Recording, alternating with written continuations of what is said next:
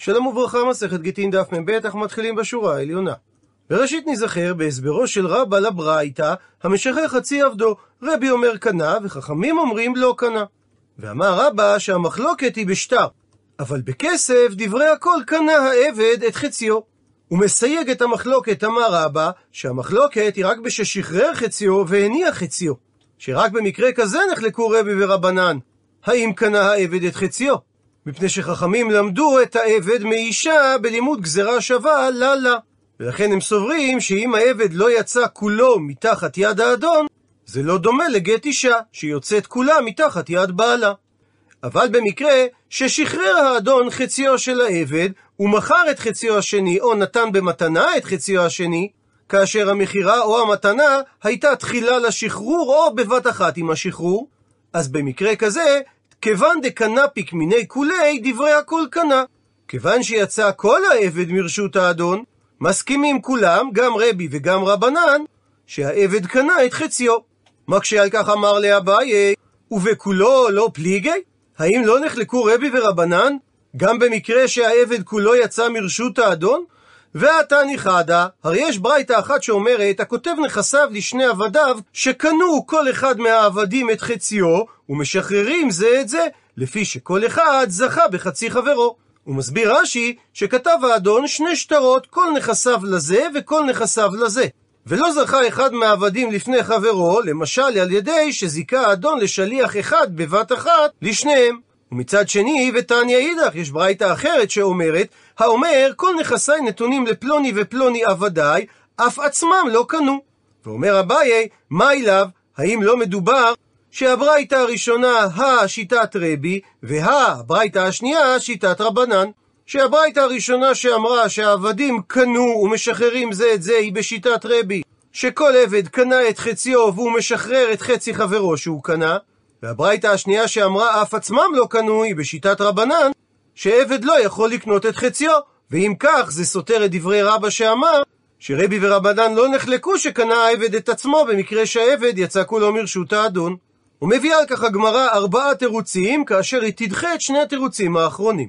תירוץ ראשון, שלא זה הסבר הברייתות, אלא אידי ואידי, זה וזה, גם הברייתא הראשונה וגם הברייתא השנייה הם כשיטת רבנן, כאשר ה, הברייתא הראשונה מדובר, דאמר האדון כולו, ה, והברייתא השנייה מדובר, דאמר האדון חצי חצי. הוא מסביר רש"י, בברייתא הראשונה מדובר כגון שכתב האדון שני שטרות, ובכל אחד הוא כתב את הנוסח שכל נכסיי לפלוני עבדי. במקרה כזה מודים חכמים שכיוון שזיכה להם האדון בבת אחת את השטרות, הרי זה כפי ההסבר של רבא, שהם יצאו מרשות האדון בבת אחת, ולכן כל אחד מהם קנה את חציו. הברייתא השנייה לעומת זאת מדובר, שהוא כתב בשטר האחד חצי נכסיי לך, וגם בשטר השני הוא כתב לחברו חצי נכסיי לך.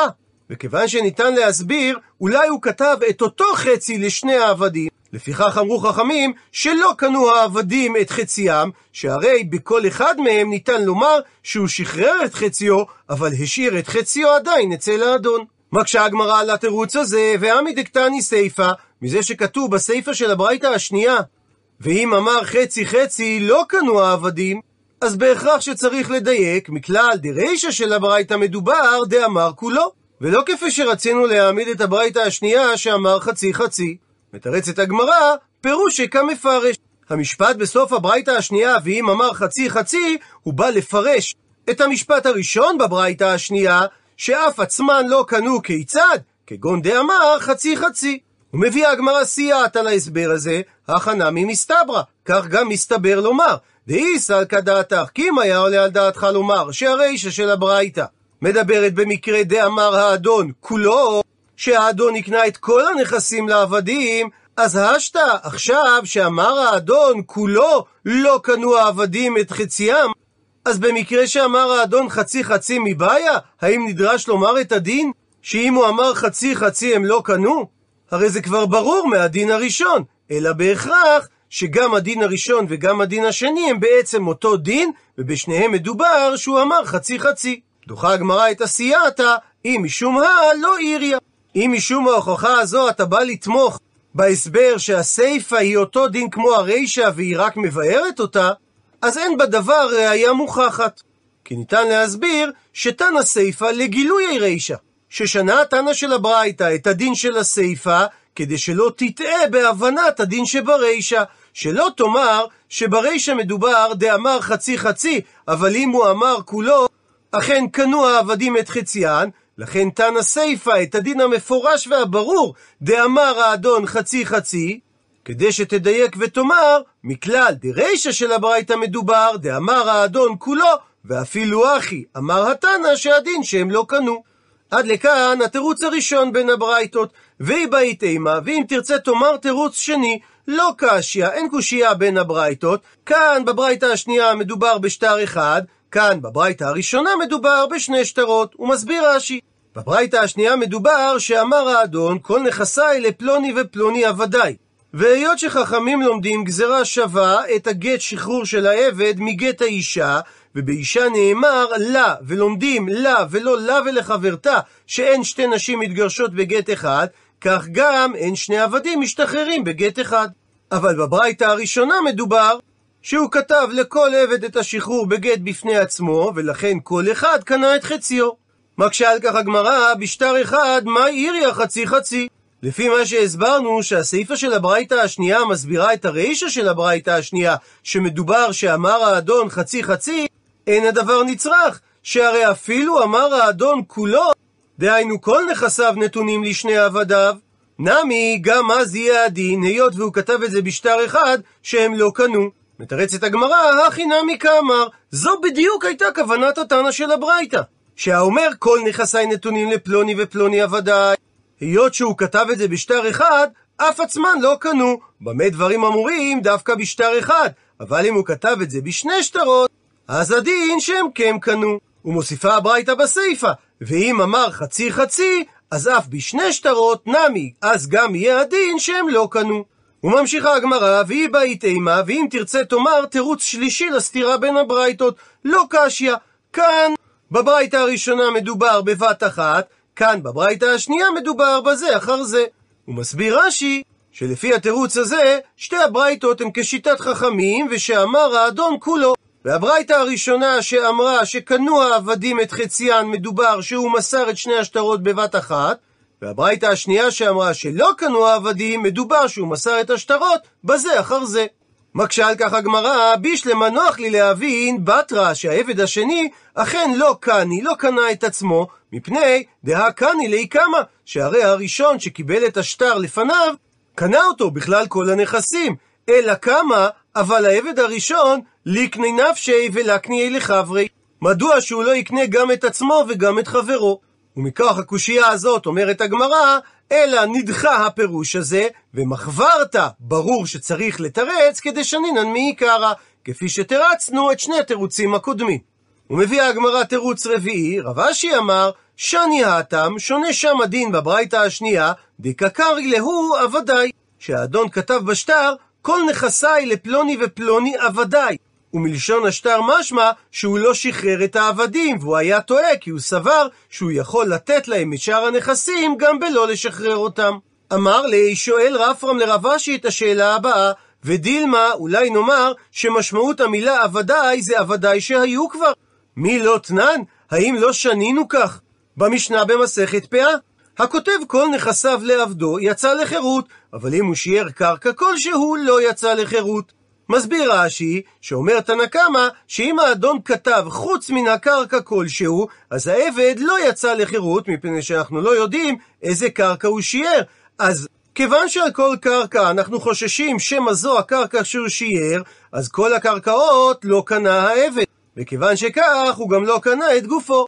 כי תנא קמא סובר שלא פלגינן דיבורה, לא מחלקים את דיבור האדון, והואיל ובדיבור אחד הוא הקנה לעבד גם את גופו וגם את הנכסים, אז כשם שחצי מהדיבור לא מתקיים, שהרי את הנכסים הוא לא קנה, גם החצי של הדיבור השני לא מתקיים, והוא לא קנה את גופו.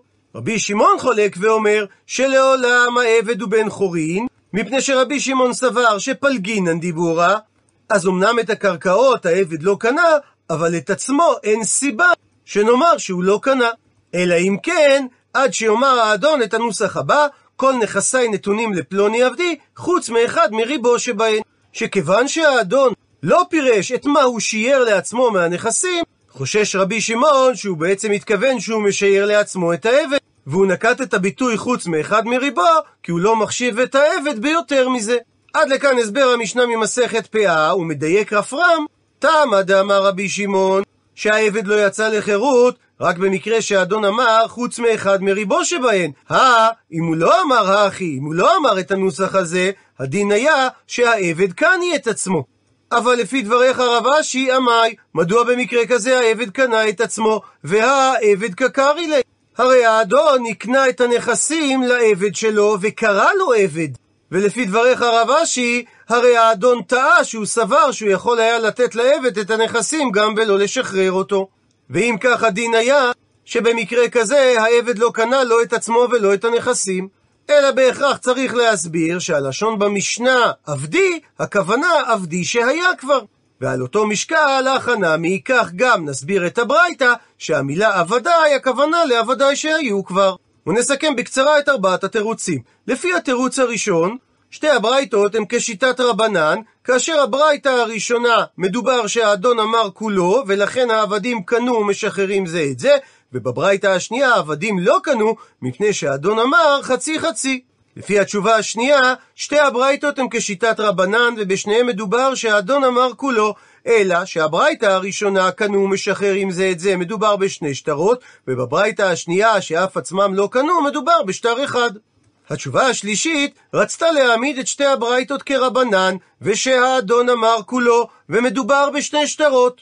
אלא שהברייתא הראשונה, קנו משחררים זה את זה, מדובר שהאדון יקנה להם את השטרות בבת אחת, והברייתא השנייה, שאף עצמם לא קנו, מדובר שהוא יקנה להם את השטרות בזה אחר זה. והגמרא דחתה את התשובה הזו. רב אשי ניסה לומר תשובה רביעית, שהברייתא הראשונה תואמת לשיטתו של רבא, שאמר שרבי ורבנן לא נחלקו שקנה העבד את עצמו, במקרה שהעבד יצא כולו מרשות האדון. אבל הברייתא השנייה שאמרה אף עצמם לא קנו, זה מסיבה אחרת, בגלל שהאדון התנסח כל נכסיי נתונים לפלוני ופלוני עבדיי. זאת אומרת שהוא חשב שהוא יכול להקנות להם את הנכסים, למרות שהוא לא משחרר אותם. ורפרם דחה את הסברו של רב אשי. וחוזרת עכשיו הגמרא לדון בדברי המשנה, שאמרו בית הלל, שמי שחציו עבד וחציו בן חורין, יעבוד את רבו יום אחד ואת עצמו יום אחד. ואומרת הגמרא, נגחו שור ביום של רבו לרבו, נגחו שור ביום של עצמו לעצמו. מסביר רש"י, שאם ביום שהוא עובד עבור רבו נגחו השור וחבל בו, אז פחת הדמים שנגרם לעבד הולך לרבו. או לחילופין, אם נגחו ביום שהוא עובד עבור עצמו, אז הוא משלם את פחת הדמים לעצמו. והם לא מחלקים את תשלום הנזק ביניהם, מפני שתשלום הנזק הוא לא על הפסד כוח המלאכה, אלא זה תשלום לניזק על פחת הדמים. מקשה הגמרא, אלא מעתה שאמרת שיש פה הפרדת רשויות מוחלטת, וביום של רבו רבו מקבל את הכסף, וביום שלו הוא מקבל את הכסף, אז האם נאמר שביום של רבו הוא נחשב כעבד ולכן הוא יישא שפחה, וביום של עצמו הוא נחשב כבן חורין ולכן הוא יישא בת חורין? והלא המשנה אמרה שבית שמאי יקשו על בית הלל שהוא לא יכול להתחתן לא עם שפחה ולא עם בת חורין. מתרצת הגמרא, איסורא לא כאמרינן. שלגבי הצד הממוני תקנו חכמים שמלאכתו תהיה תלויה בימים, ועל פי אותו עיקרון גם שבח הממון תלוי בימים. אבל זה אפשרי רק בצד הממוני. בצד האיסור לא ניתן לבצע חלוקה כזו, ולכן צד העבדות וצד החירות כלולים במקביל בתוכו. ממשיכה הגמרא ומקשה תשמע, בו שמע הוכחה מהברייתא הבאה. במקרה שהמית שור המועד, מי שחציו עבד וחציו בן חורין, אז הוא נותן חצי קנס לרבו, שכך אמרה התורה על שור שנגח עבד, שהוא נותן סכום קבוע של 30 כסף. ולא משנה אם העבד אינו שווה אפילו דינר, או שהוא שווה מיליון כסף, בעל השור נותן לאדון 30 סלע. מה שאין כן בשור המועד שנגח בן חורין, שבעל השור צריך לשלם כופר, דהיינו את דמי ההרוג. הפכנו דף, ולכן הוא צריך לשלם וחצי כופר ליורשיו, עבור צד החירות שהיה בו. ומעיר רש"י שהגמרא בהמשך תשאל, כיצד בדיוק לאדם שהוא חצי עבד וחצי בן חורין יש יורשים? ומקשה הגמרא, לפי מה שאמרנו, שאם נגחו שור ביום של רבו התשלום לרבו, ואם נגחו שור ביום של עצמו שהתשלום לעצמו, עמי, מדוע צריך לשלם בעל השור המועד חצי לרבו וחצי ליורשים? הכנה מלמה, גם כאן נאמר, שתלוי באיזה יום הייתה הנגיחה. אם הנגיחה הייתה ביום של רבו, צריך לשלם לרבו, ואם הנגיחה הייתה ביום של עצמו, צריך לשלם לעצמו. מתרצת הגמרא, שאני אחא, שונה כאן בברייתא הדין, דקקליה קרנא. שבעקבות הנגיחה נפגע אותו עבד באופן תמידי, וזה נקרא פגיעה בקרן. והיות שהקרן שייכת גם לאדון וגם לעבד כאשר הוא בן חורין, צריך בעל השור לשלם לשניהם. מקשה הגמרא, אז אם כך, ואלא היכי דמי דלא קקליה קרנא. אז איזה מציאות יש שבה אין פגיעה בקרן עצמה, שעליה אמרנו שהתשלום הולך או לרבו כי זה יום של רבו, או לעצמו כי זה יום של עצמו. מתרצת הגמרא שלא כל פגיעה של השור נחשבת לפגיעה בקרן, משחק מילים מסוים, כגון שהיכהו על ידו וצמתה ידו וסופה לחזור. שמדובר שיבשה ידו וזו פגיעה זמנית, כך שאין פה פגיעה בקרן, ובעל השור צריך לשלם את הפחת בדמים באותם הימים שהיד פצועה. שבודקים כמה העבד היה שווה וכמה הוא יכול להימכר עכשיו במצבו הנוכחי בשוק. אם זה יום של רבו היה, יינתן הכל לרבו, ואם יום של עצמו היה, יינתן הכל לעצמו. מקשה הגמרא, החילוק הזה, הניחא לאביי, הוא מסתדר רק לשיטתו של אביי, דאמר במסכת בבא קמא לגבי אדם שחבל בחברו באופן דומה, דהיינו בפגיעה זמנית, שהוא נותן לו שבט גדולה ושבט קטנה. הוא מסביר רש"י, שבט גדולה זה הפחת של הדמים שיש לחבר, כמה הוא יכול להימכר עכשיו בשוק, לעומת כמה שהוא היה שווה לפני הנזק. זאת אומרת שמדובר על תשלום הנזק שנקרם ליד עצמה. ושבט קטנה הכוונה, שגם במצבו הנוכחי, בלי יד מתפקדת, הוא יכול היה לשמור על קישואים, ואת זה הוא מפסיד בכל הימים שהוא צריך לשכב במיטה מחמת חולי זה. אז שפיר מובן היטב לפי אביי, שניתן להעמיד את המשנה במכה שהיכהו על ידו וצמתה ידו וסופה לחזור, שכיוון ששייך דין נזק במכה זו, מתחייב בעל השור בתשלום הנזק. וכיוון שמדובר על מכה זמנית, מתחלק התשלום ביום של רבו לרבו וביום של עצמו לעצמו. אלא לרבה שחלק על אביי במסכת בבא קמא דאמר שאדם שחבל בחברו וצמתה ידו וסופה לחזור, שאינו נותן לו אלא שבטו שבכל יום ויום, זאת אומרת שלפי רבא לא מתייחסים לפחת דמים קבוע על אותה תקופה, אלא רק לפי מה שאמר אביי, שבט קטנה, שהוא ייתן לו בכל ימי נפילתו למיטה את השכר של אדם שלם לפי אותה מלאכה שהוא היה רגיל בה, וכשיעמוד ויהיה ראוי לשמור קישואין, עד שהוא יתרפא לחלוטין, על אותה תקופה הוא ייתן לו את פחת השכר. היי, והרי במשנה מדובר על שור הוא שנגח את האדם, ושור אינו משלם אין נזק. והיות שלפי רבא, אדם שהזיק את חברו מכה זמנית אינו משלם נזק אלא שבט, שור במקרה כזה יהיה פטור לגמרי מלשלם. שהרי שבט הם אחד מהדברים שנאמרו לגבי אדם שפגע בחברו, ולא לגבי שור שפגע בחברו, שהרי כתוב איש כי ייתן מום בעמיתו, איש ולא שור. אז כיצד יסביר רבא את המשנה? מביאה על כך הגמרא שתי תשובות. איבאי תימה, אם תרצה לומר שמה שאמרנו שצריך לשלם יום של רבו לרבו ויום של עצמו לעצמו, לא מדובר כשהיכהו שור, אלא כשהיכהו אדם. ואיבאי תימה, ואם תרצה תאמר הסבר שני, שלעולם הדברים אכן נאמרו בשור שפגע בעבד, וכפי שהבין אביי, שבמקרה כזה יש שבט גדולה, דהיינו שייך בזה דין נזק, ולכן צריך בעל השור לשלם. אבל הדין שנאמר מימרא היא בעלמא, ואינה לא משנה ולא ברייתא, ומימרא לרבה לא סבירה לי, ולכן זה לא קושייה על רבה. וממשיכה הגמרא בענייני חצי עבד חצי בן חורין. היא באה להו, נשאלה להם השאלה הבאה, מעוכב גט שחרור. הוא מסביר רש"י שהכוונה למחוסר גט שחרור, כעין המקרים שהזכרנו, מקדיש ומפקיר, ומי שחציו בן חורין, שבכל המקרים הללו אמרנו שכופים את רבו לשחרר אותו, כל זמן שהאדון עדיין לא נתן לו גט שחרור, מה הסטטוס של היחסים בין האדון לעבד. וזה בא לידי ביטוי בשאלה, האם יש לו קנס או אין לו קנס. שבמקרה ששור נגח עבד, אמרה התורה, אם עבד ייגח השור או אמה, כסף 30 שקלים ייתן לאדוניו והשור יסכל. אז האם נאמר שכסף 30 שקלים יינתן דווקא לאדוניו, אמר רחמנה, והי, וזה האדון, כבר לאו אדון הוא, כי כבר אין לו זכות ממונית בעבד. או דילמה או אולי, כיוון דמחוסר העבד גט שחרור, עדיין אדון קרינה בי. ולכן בעל השור צריך לשלם לאדון את הקנס של השלושים כסף. אומרת הגמרא, תשמע, בו שמע הוכחה, מהברייתא הבאה, שאומרת, המית השור, מי שחציו עבד וחציו בן חורין, הוא נותן חצי קנס לרבו וחצי כופר ליורשיו. הוא מדייק את הגמרא, מה אליו, האם לא דיברה אותה ברייתא כמשנה אחרונה? דהיינו לאחר שחזרו בית הלל להורות כבית שמאי שכופים את רבו לשחררו, ואפילו אחי אמרה הברייתא שיש מציאות שמשלמים חצי קנס לרבו, והכוונה היא לזמן שעדיין לא נכתב גט השחרור. דוחה הגמרא שלא קיים הכרח להסביר שהברייתא דיברה דווקא בזמן של כמשנה אחרונה, אלא ניתן להסביר שהיא דיברה כמשנה ראשונה. כך שמדובר שלא כפו את האדון לשחררו, ועדיין הוא אדון גמור. מביאה הגמרא תשמע בו שמע הוכחה נוספת, שאומרת הברייתא, במקרה שהפיל האדון את שינו של העבד, ואחר כך וסימא את טינו, הדין שיוצא העבד בשינו, ונותן האדון לעבד את דמי עינו. הוא מסביר רש"י, שבשלב הזה הגמרא מבינה שאומנם בגין הפלת השן העבד יוצא לחירות, אבל עדיין הוא צריך גט שחרור מהאדון. כך שמה שאמרה הברייתא שהאדון גם סימא את עינו, זה קודם גט השחרור, ובכל זאת אמרה הברייתא שהאדון משלם לעבד את דמי עינו כבן חורין.